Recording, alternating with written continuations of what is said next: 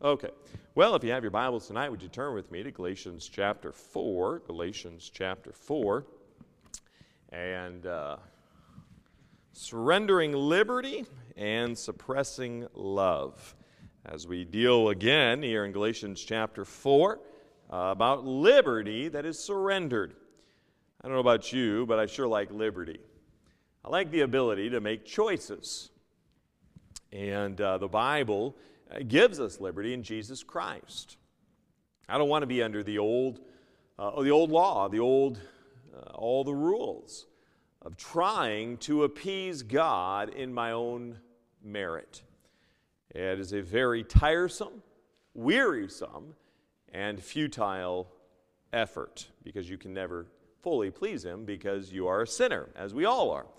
And uh, religion, as we're going to talk about today, religion is a very stifling, binding, enslaving institution when you think about religion. But the Bible gives us liberty. And what a wonderful truth it is. We're going to look at verses 8 through 16 tonight. And, uh, but uh, let's look at verse 6. Uh, I love this verse, uh, verse 6, as we talked about last week, our inheritance, or not last week, two weeks ago. Uh, Galatians chapter 4, verse 6 And because you are sons, God has sent forth the Spirit of His Son into your hearts, crying, Abba, Father. Amen. And when you come to know Jesus Christ, the Spirit of God confirms in your heart that you're His child. And every person that knows Jesus, the Spirit of God confirms it. You ought to know. Know that you know that you know that you're a child of God. Verse 7 Wherefore thou art no more a servant, but a son, and if a son, then an heir of God through Christ. Howbeit then, when you knew not God, ye did service unto them which by nature are no gods. But now, after that ye have known God, or rather are known of God, how turn ye again to the weak and beggarly elements, whereunto ye desire again to be in bondage?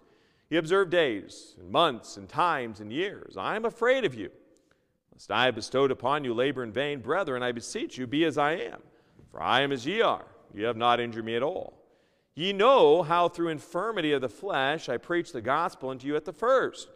My temptation, which was in my flesh, you despised not nor rejected, but received me as an angel of God, even as Christ Jesus. Where is then the blessedness you speak of? You spake of.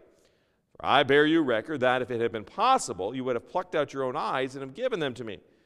I therefore become your enemy because I tell you the truth. So Paul is here in a situation of the people. At one time, they're all for Paul, and then as these false teachers come in, Paul becomes an enemy. And it's all based upon wrong facts, wrong information. Information that is received as truth when in fact it's a lie. You see, what we believe determines the direction we're going. Let's pray. Dear Heavenly Father, Lord, I thank you for this evening. Father, I do pray tonight as I, as I preach your word. Father, I pray that the words would be clear. I pray that they would be uh, just precise and accurate and understandable. Help me to speak in a way, in a manner that is understandable. And Father, I just want to thank you for this study. Lord, we commit tonight into thy hands. God, I pray you've been pleased. Lord, how wonderful to speak about the old rugged cross. The world thinks ill of that cross, but that cross and that resurrection is everything to us as believers and it is our very freedom from the slavery of dead religion. Father, I yield tonight to Thee. I thank You for being our gracious Savior. In Jesus' precious name I pray. Amen. Paul is now in a position to expose fully the Gentiles, the Galatians, and their abysmal folly in listening to what is happening as these uh, false teachers come in and they would, this blandishments, a, a, term, blandishments, is where someone is speaking in flattery to move you in a doctrinal position to where they want you to be. So I'm, I'm going to flatter you, and as I flatter you, I'm moving you from one position of thought to another. That's the desire of these Judaizers. Th- these legalizing, uh, legalistic Judaizers come into the church and they want the people to surrender their liberty and their love is suppressed, and their loyalty has been subverted. So he begins by showing them that their, lo- their liberty has been surrendered.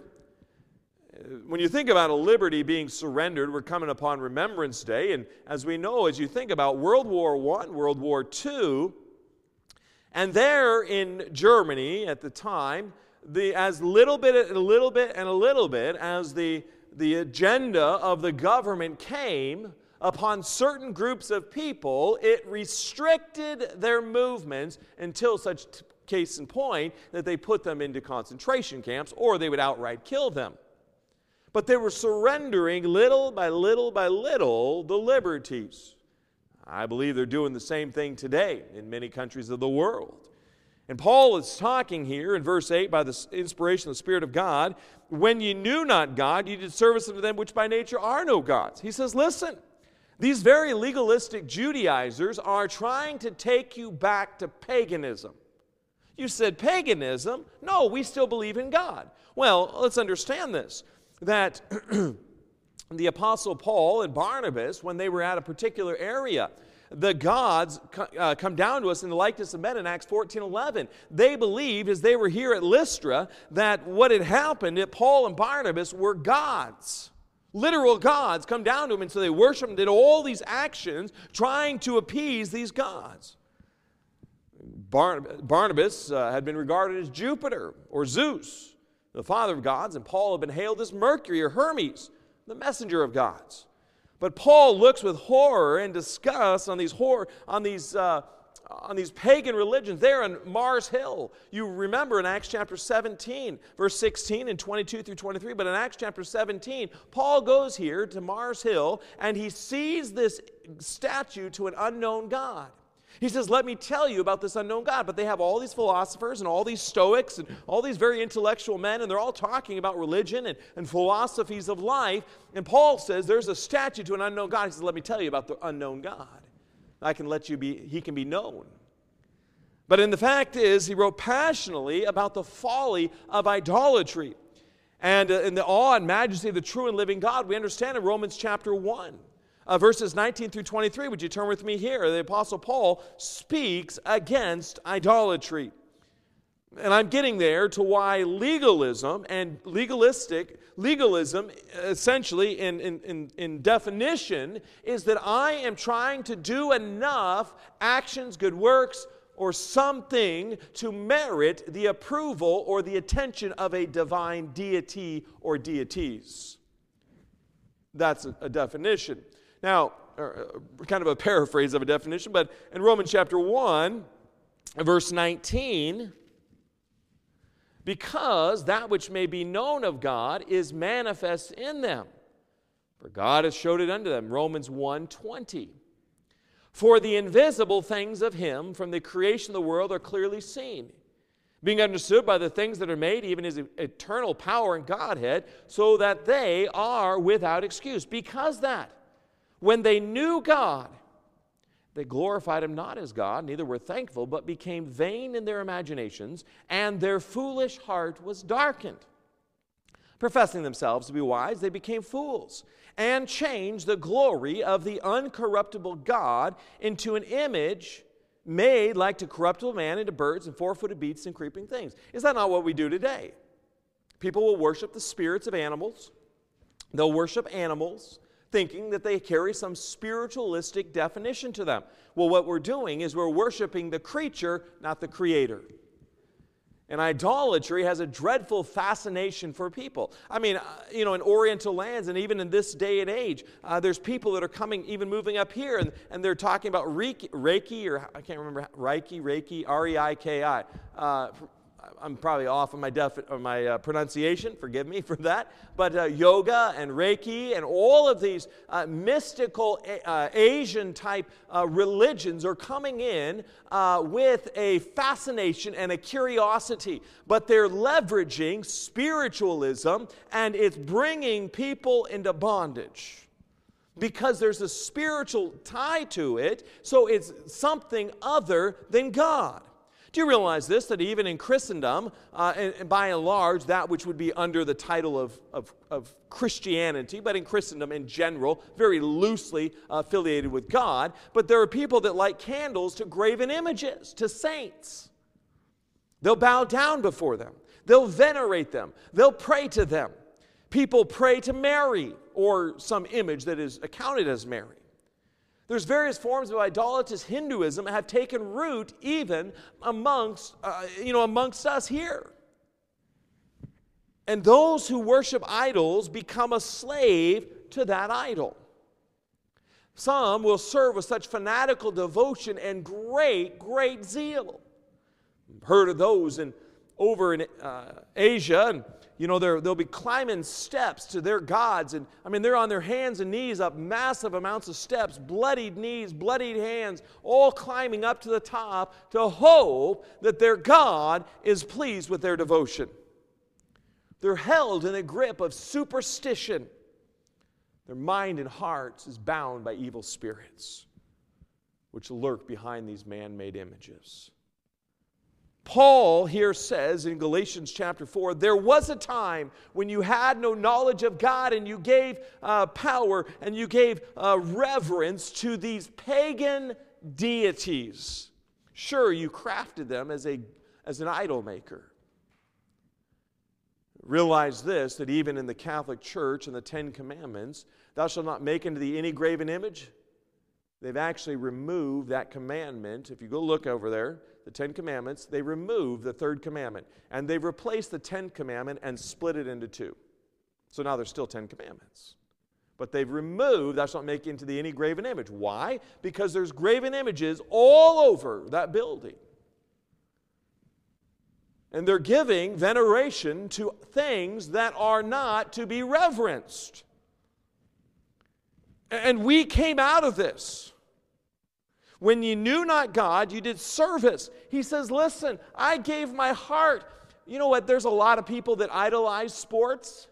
I mean, they are 24 7, 365, 366 devoted to hockey. Now, is hockey inherently bad? No. But if I'm giving my entire life, massive amounts of funds and time to one thing other than to service to God, that is my idol. So, yes, our hockey players can very well be idolized. By listening to these legalists, what is happening in verse 9, but now after that ye have known God, or rather known of God, how turn ye again to the weak and beggarly elements whereunto you desire again to be in bondage? What is happening here? So they go from paganism, because remember, they're Galatians, they're Gentiles. They go from paganism to legalism. You exchange one slave master for another slave master.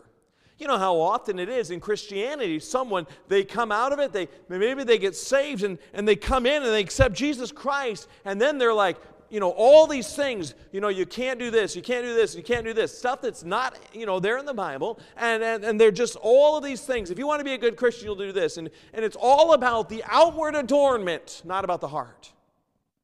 It's slavery. So, Paul here, he says, You observe days and months and times and years, the whole idea of Advent. Right? Oh, I've got to observe this day. And Paul is saying that can bring us into bondage. He contrasts this, their enlightenment, with their new enslavement. You accept Christ. Jesus is the only way. And then comes along this deviant doctrine that says, oh, God only selects a few people. That's bondage. Or uh, God might need to, you know, uh, there's a, you know, something else might come up if you, uh, I can't think, there's a whole lot of different things. I don't, I don't want to go down that rabbit trail tonight. But now, nevertheless, they're exchanging all of paganism where you had no hope. In fact, there's a recent death of a major actor that I remember as a young kid watching. And there was a short little, I guess, tribute to this particular individual. And they said he had no peace. He had no peace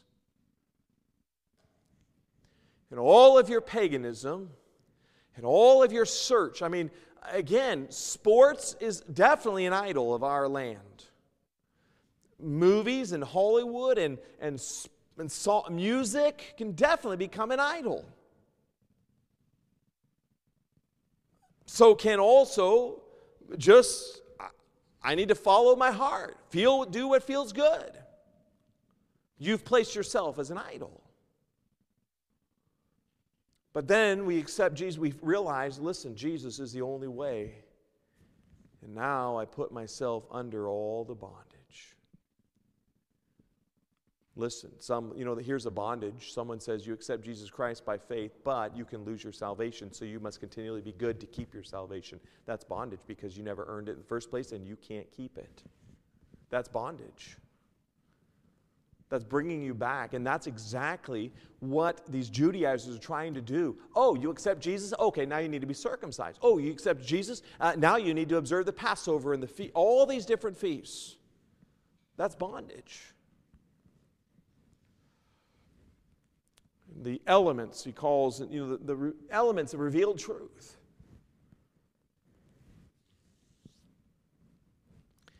You know, it's kind of like a grown man, and we get to a point, man, we're eating like massive steaks and potatoes and just real good meals. And I go back to being a vegetarian or a vegan. Man, that's a backwards movement. I understand some people are vegans for their own, whatever the case. But man, if I have to go away from meat, that's a bad day because I like my meat. Judaism and its legalism are now so completely obsolete, Paul calls it weak and beggarly. I mean, it's totally powerless. And what happens in our churches today when churches bring in this legalism, it kills. Calvinism kills. Calvinism is a theological position that believes that God only chooses. And so, if God only chooses who's going to be saved, you don't need to go out and evangelize. And you're not fulfilling what God has called you to do. And man, it just kills your spirit. It's deadening. It's a wicked, wicked, damnable heresy. Legalistic Judaism. It takes and it makes you utterly impoverished. I grew up in a church in this very thing. And there in the Calvinistic Reformed theology, called itself Baptist. It wasn't Baptist, but called itself that way. And Christianity to me was miserable. I didn't know what it was like. Man, if I would have known how good it is as I know now back then, man, it you know, it would have changed a lot. But I didn't know how good God was.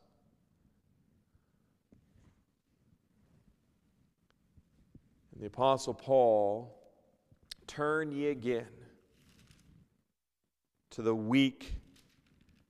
He said, You're making a decision to go away from liberty towards bondage.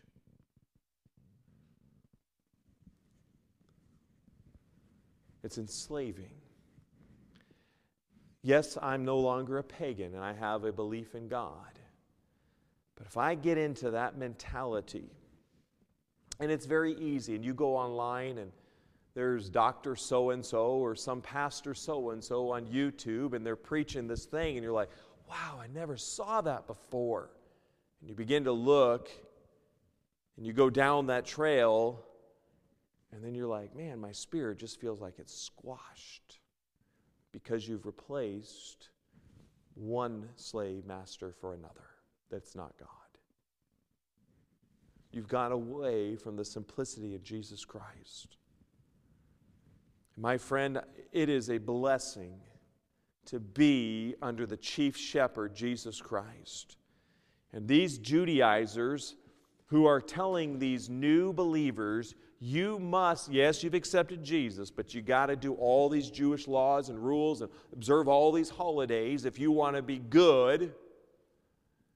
And what they're doing is they're convincing these men to give up the liberty they have and surrender it. I don't know about you, but observing all these religious calendars and stuff, and, and God had these for a purpose for the Jews to remember what mighty things God had done in their land. Israel has now been set aside because of their wickedness. They're still in the promises and blessings of God. They're not replaced. But God is now using Christians and local churches to carry out the Great Commission as Israel was supposed to do in the Old Testament. Major segments of the professing church had thoroughly Judaized themselves. They put on all these calendars and religious feasts that they had to observe.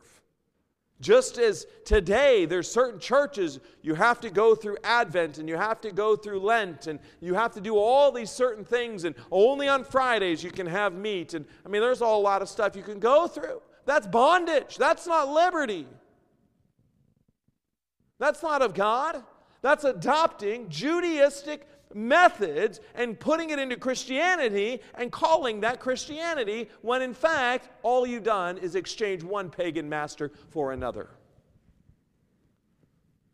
You know, one of the worst is the cultic teaching of the Seventh day Adventists. They they say you must worship. I had one lady she said the bad state of america. This is back we were at door knocking and talking to some people and, and she told me she said america is going down the hole because of not observing the sabbath day.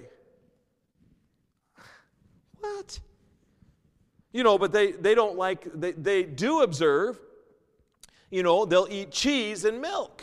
They'll eat cheese on meat when you're not supposed to have a, a you know, cook a, uh, an animal, its, its baby in its own mother's milk, you wouldn't eat meat and cheese together if they ain't the same animal because now you're eating, you know, and you're not mixing wool and cotton together, yet they do that. So they pick and choose what bondage they want to put upon you. And that's the same thing. I mean, even in Jewish, uh, in the Israel today, the Knesset, they want to uh, observe the Sabbath. And so they'll hire outsiders or, or liberal Jews to work on the Sabbath so the, the religious ones don't have to work on the Sabbath. The Sabbath was for the Jews, the nation of Israel, prior to the resurrection of Jesus Christ. It was mandated, excuse me, in the Mosaic Law. God blessed the seventh day and sanctified it.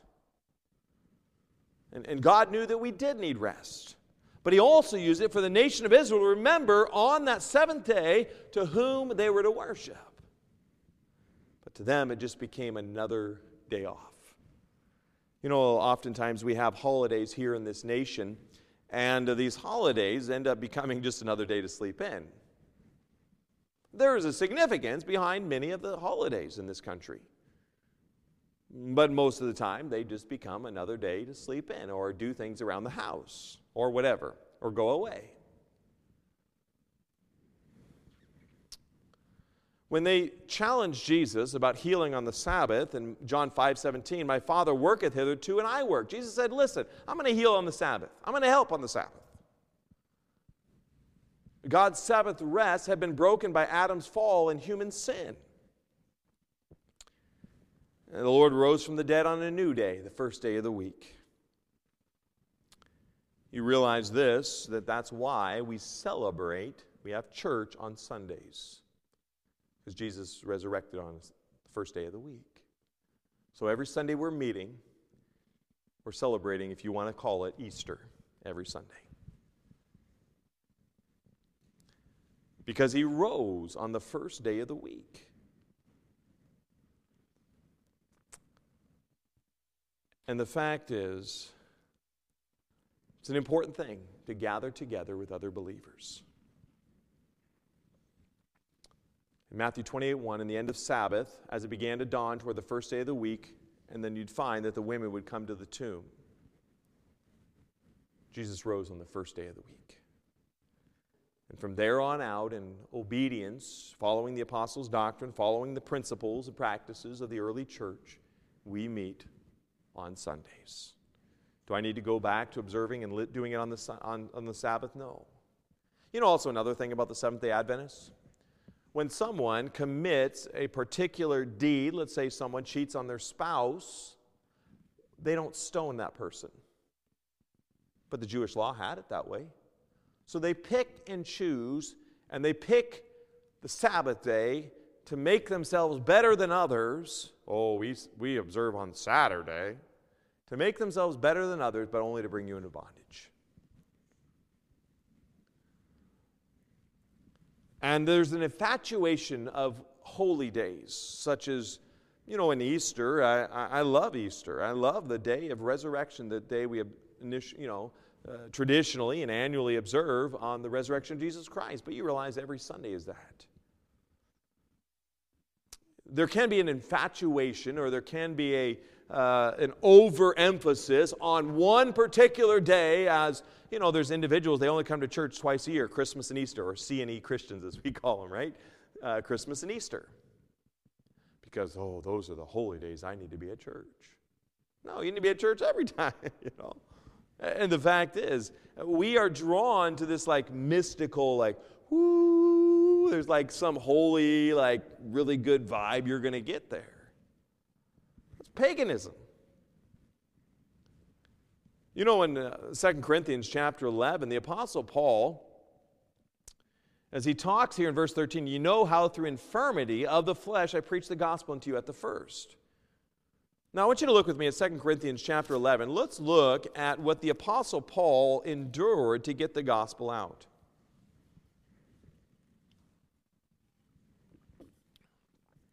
Getting the gospel out takes time, it takes energy, it's, it takes uh, going against persecution at times. 2 Corinthians chapter 11, verse 22.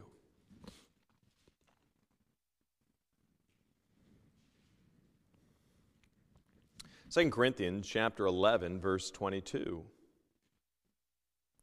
Are they Hebrews? So am I. Are they Israelites? So am I. Are they the seed of Abraham? So am I. 2 Corinthians 11 23. Are they ministers of Christ? I speak as a fool. I am more, and labors more abundant, and stripes above measure, and prisons more frequent, and deaths off. Of the Jews, five times received I 40 stripes, save one. He says, I was whipped 39 times at five different occasions. Thrice or three times was I beaten with rods. Once was I stoned. Thrice I suffered shipwreck. A night and a day I've been in the deep, and journeyings often, in perils of waters, and perils of robbers, and perils, perils by mine own countrymen, and perils by the heathen, and perils in the city, and perils in the wilderness, and perils in the sea, and perils among false brethren, and weariness and painfulness, and watchings often, and hunger and thirst, and fastings often, and cold and nakedness, beside those things that are without, that which cometh upon me daily, the care of all the churches. You know, the Apostle Paul, this whole idea of health, wealth, and prosperity. If you have enough faith, then good things are going to come your way. Well, Paul was a man of faith, and he had a whole lot of bad stuff come his way. He had people all, I mean, he had robbers. He had his own countrymen try to kill him. He was trying to stone 39 times. He was, you know, five times. He was whipped 39 times. He was stoned where they thought he was dead. I mean, the Apostle Paul, I mean, later on in life, his eye would droop and like probably ooze like pus and other gross things. And probably because of all the persecution he had endured. But he said it's worth it to get the gospel out. He wasn't putting himself in the bondage of legalism. He was doing it because he said, Listen, I want people to get saved. Revival fires were there in the city of Galatia, and these believers are on fire for God, and the legal, legalistic Judaizers are trying to come in and steal the joy of the Lord from them. The old bastions of Satan had crumbled at the foot of the cross. And the synagogues of the area were centers of hatred and animosity towards the Apostle Paul. Faced martyrdom there in Galatia. In danger at many, many different occasions, and the, secu- the eternal security of the believer was up in question as these Judaizers are coming in trying to steal what God gave. And what happens a church is apostate if it teaches faith in Jesus, but you can lose it. If you can lose it, then the keeping of your salvation is on you, not Jesus. That's not the gospel. If a church teaches you have to be baptized to be saved, that's a work, that's not the gospel. Because now you're doing something to earn your way to heaven. You realize this in Hebrews chapter 6, verse 4. Hebrews chapter 6, verse 4. And there are many, many people that teach you can lose your salvation but to teach, you can lose your salvation. You're like, well, was it really that big of a deal? They're a really nice person. Yes, they might be nice, but their doctrine is not of God because it's teaching you have to do enough good works to keep what God said, I'll take from you. That's not a gift, that's a payment. And my friend, it's dangerous. If you hear the gospel and you hear the word of God, and you understand it and you realize it's true but maybe and you haven't come to that let's hebrews chapter 6 verse 4 and this is uh, a, a, situation oftentimes it's taught of someone who can losing their salvation but you can't. In hebrews chapter 6 verse uh, uh, 4 For it is impossible for those who were once enlightened and have tasted of the heavenly gift and were made partakers of the Holy Ghost and have tasted the good word of God and the powers of the world to come, if they shall fall away, to renew them again unto repentance, seeing they crucified to themselves the Son of God afresh and put him to open shame. Well, the truth here is they weren't saved, they, they, they tasted they weren't God's family. But man, someone comes under the conviction of God. They realize they need Jesus as their Savior. They realize He is the only way, and they say, No thanks. No thanks. The Spirit of God says, Listen, I'm no longer coming. I'm no longer to convict you. You've had the clear understanding you needed Christ, and you said, No thanks. I'm going to leave you alone. I'm not going to convict you anymore. You've understood it. You've had absolute truth. You've partaken in the blessings that God, you've seen God work. And you said, no thanks. God says, listen, I'm done with you. Now, there's also in Hebrews chapter 4 a, a possibility that you and I could be deceived. In Hebrews chapter 4,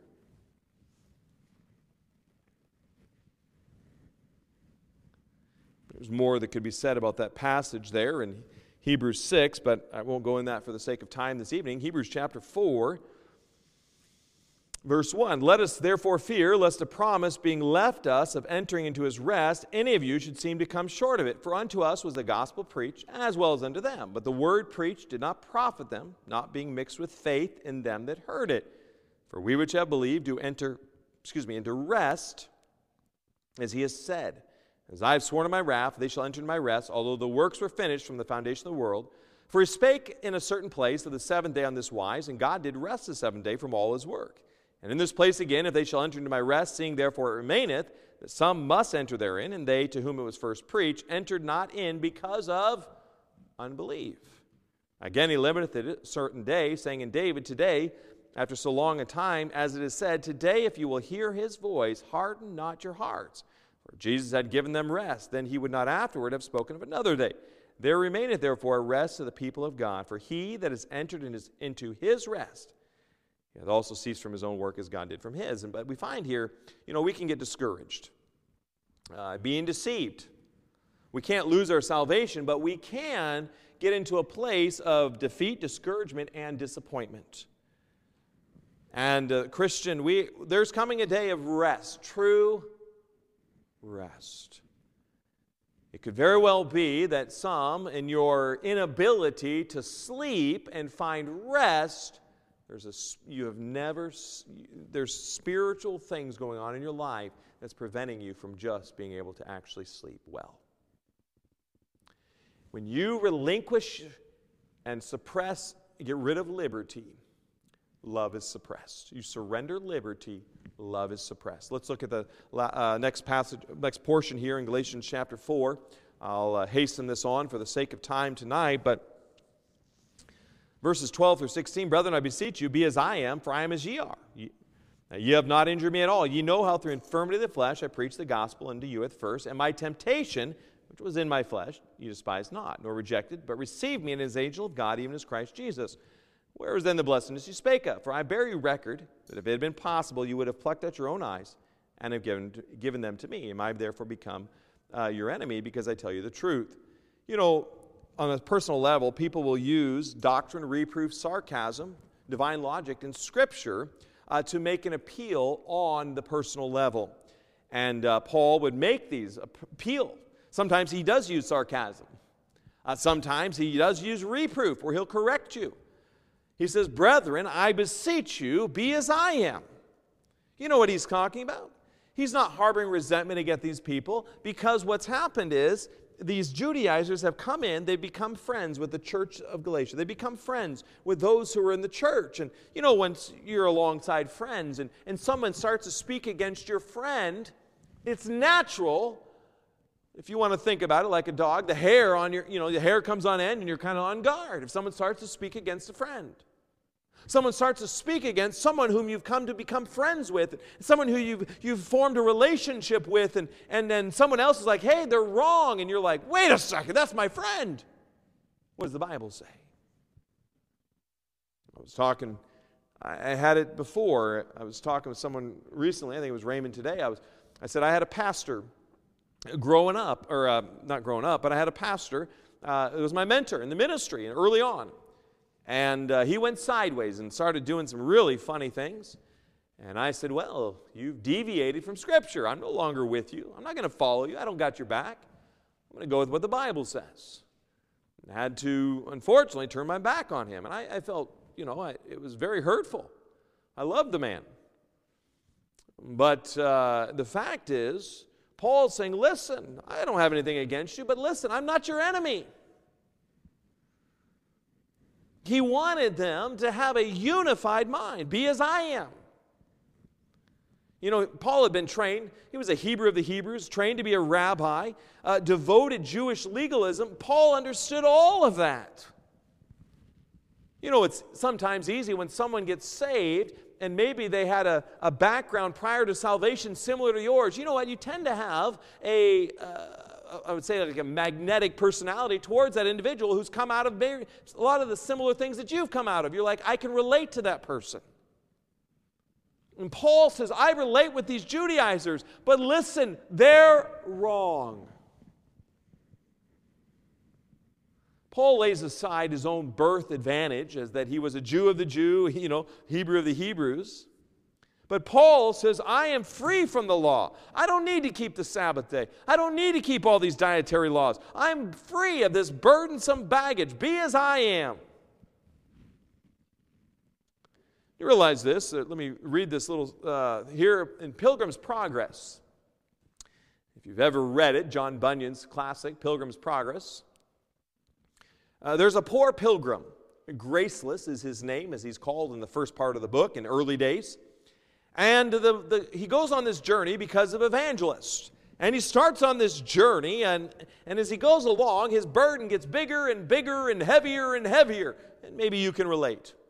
Uh, there's things in your life, and man, it just gets heavier and heavier and heavier in your life. And as Graceless goes on this, he has this book he begins to read, and he meets Evangelist, and Evangelist leads him towards Calvary. And he saw in a vision one who had died there to set him free. An open sepulchre, an empty tomb. He saw the risen Christ, the light dawn. And there, as he comes to Calvary, the burden of graceless, and graceless is his name, the character, graceless becomes Christian, and the burden rolls away. Freed. Spring in his step, a song in his soul. Why? Because he had been freed if I want to say you have faith in Jesus for salvation, but you must keep it, or you can lose your salvation and you don't have that hope of assurance forever in eternity, my friend, that steals your hope. It steals your hope. Hope that I'm going to spend eternity with Jesus. Not a I hope so, not I think so, not a maybe, but a know so. The Mosaic Law, if we wanted to follow that today, you know what the Mosaic Law did? And, and we saw it, we've talked about it here. It was a schoolmaster to bring us unto Christ. All that burden and all the weight of the legalism and all that stuff, you know what it's supposed to do? Saying, I don't measure up. Man, I'm a worthless, pitiful person.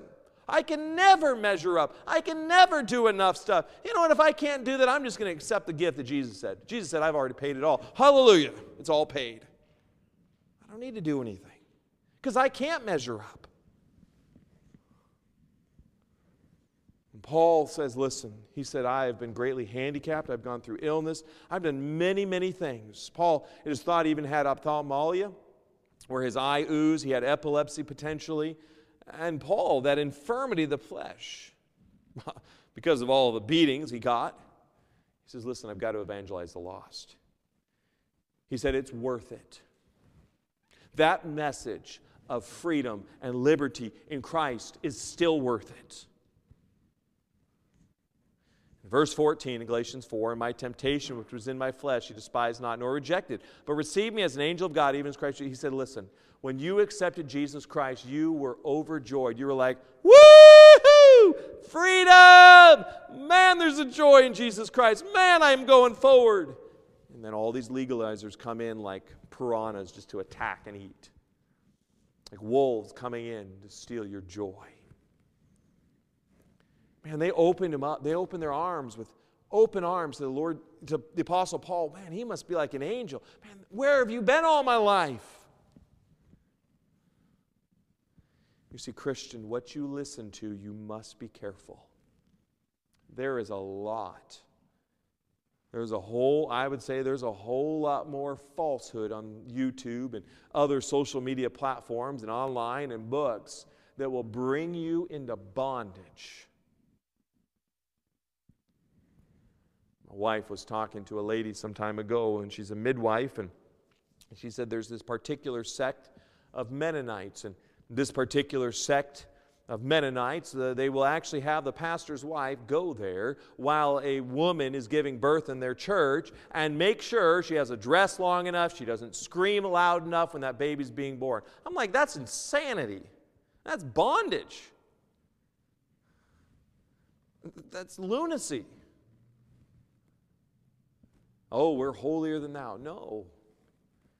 You've, you've, for, you've forgone, you've given up. It is so easy for us to forget the simplicity of the gift of Jesus. It's a gift, the blessedness. Paul says, You would have plucked out your own eyes for me. Broke, you know, you would have given me your own eyes. You loved me. You were thankful to me. But he says, I'm now becoming your enemy. Verse 16. Legalists will turn. They'll turn us from people who love Jesus and serve Jesus and have the power and the peace and the presence of God in their lives. They'll turn us against them because of some doctrinal position that stands in opposition to Christ.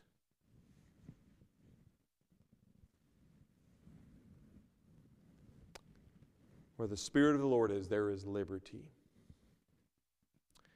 Christian, we must not entertain legalism. The Bible gives us doctrine on how to live, it gives us doctrine on how to be holy and separate, and, and those are all important, absolutely important.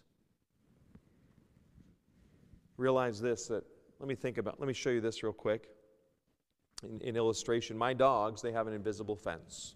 They have a collar, and that collar, there's a little wire that's dug underneath the ground in our property. And those dogs can go anywhere on the property they want. They just can't go beyond the boundaries that I've set. They go beyond the boundaries, there's correction. You know what? There's freedom in Jesus Christ within the boundaries that God set. Those boundaries are not to be restrictive, they're to be protective. Just as the walls of a castle some might say that's restrictive. I say they're protective because those walls of a castle keep you from the enemy easily getting in. Legalism wants to take away that liberty and give you over into another master who's going to take over that fortress of defenses where you're at and make life miserable. Remove the joy, remove that relationship and give you a false notion. You see, that's why it's so important to know doctrine, to know the Word of God. And Paul, Paul doesn't care if he becomes their enemy as they would account. He says, Listen, I've got to tell you the truth. Anyone that wants to pervert, change, enslave, and move away from the simple truth of the gospel that we're all sinners, that Jesus died for every man, woman, boy, and girl, and if you'll receive him by faith as a lost sinner, you are forgiven. You don't need to do anything for it except receive it by faith. And Paul fights this so hard because he says, if, I, if this church gets it wrong, this church closes its doors and ceases to be a place of a lighthouse to point people to Jesus Christ. And another place, another city that will not have the gospel to help reach people, to help reach people with the message that will save them from eternal judgment. It's very important. I say, doctrine has eternal consequences we've got to be right. And you know what? It's worth it to stand firm on what God says. Surrendering liberty and suppressing love. You get away from the gospel, you lose the love of Christ. You change it for something else. And so, as we come to our time of invitation now this evening, I'll have Mrs. Pat come forward if I could, please. I want to challenge you with heads bowed and eyes closed. How important is the gospel to you? How important is it that people stand on this book? It's not that they're a nice person. I'm not questioning if someone's nice. I'm not questioning whether they're friendly. I'm questioning are they biblical? you know what, I'm not going to align myself. Uh, yes, I'm friends with those who aren't saved, and yes, I've, I've had acquaintances and others, but uh, I'm not going to say yes to their, I'm not going to say, well, you know, all roads are okay. No, Jesus tells us there's one way. Because to deviate from that one way is to go the wrong way. And I trust in your heart, number one, you've accepted Jesus as your Savior. Have there ever been a time in your life you know that you know that you know that you know. You can say, Pastor, I know that I'm saved. I know upon the Bible that I received Jesus as my Savior. You say, I know that, Pastor. I say, Praise the Lord. Then you must stand on the gospel and don't move away from the simplicity of the gospel. If you don't know, man, I'd love to show you tonight from the Bible how you can know for sure. God is not willing that any should perish. He loves you, and He loves all of us. He wants a relationship with you. And so, as the music plays, I trust, Christian, as the Apostle Paul's, that we would be steadfast, unmovable. As the Apostle Paul was so concerned that the church of Galatia got it wrong, he says, There's wolves coming in, and they want to steal your liberty. Oh, my friend, may we stay free as the children of God. Trust tonight also that you know Jesus as your Savior.